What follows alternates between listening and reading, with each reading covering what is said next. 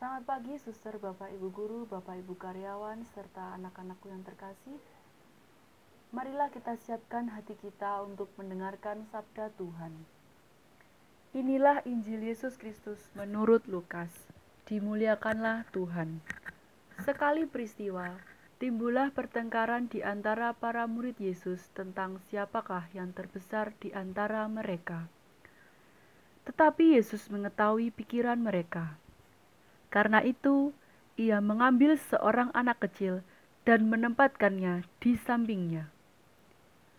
Lalu ia berkata kepada mereka, "Barang siapa menerima anak ini demi namaku, dia menerima aku, dan barang siapa menerima aku, menerima Dia yang mengutus aku." Sebab yang terkecil di antara kalian, dialah yang terbesar. Pada kesempatan lain, Yohanes berkata, "Guru, kami melihat seseorang mengusir setan demi namamu, dan kami telah mencegahnya karena ia bukan pengikut kita." Tetapi Yesus menjawab, "Jangan kalian cegah, sebab barang siapa tidak melawan kalian, dia memihak kalian." Demikianlah Injil Tuhan. Terpujilah Kristus.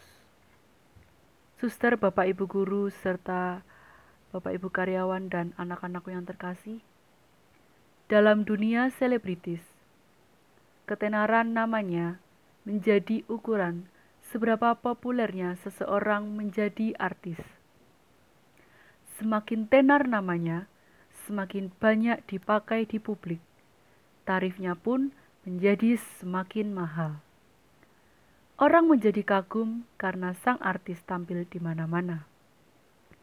Dalam dunia Kristiani, Yesus mengajarkan bahwa kebesaran seseorang ditentukan bukan dari seberapa dia tenar atau populernya, tetapi dari bagaimana sikap hatinya. Bisa jadi mereka yang dianggap paling kecil di dalam kehidupan masyarakat justru dialah yang paling banyak berbuat kebaikan dan membantu sesama.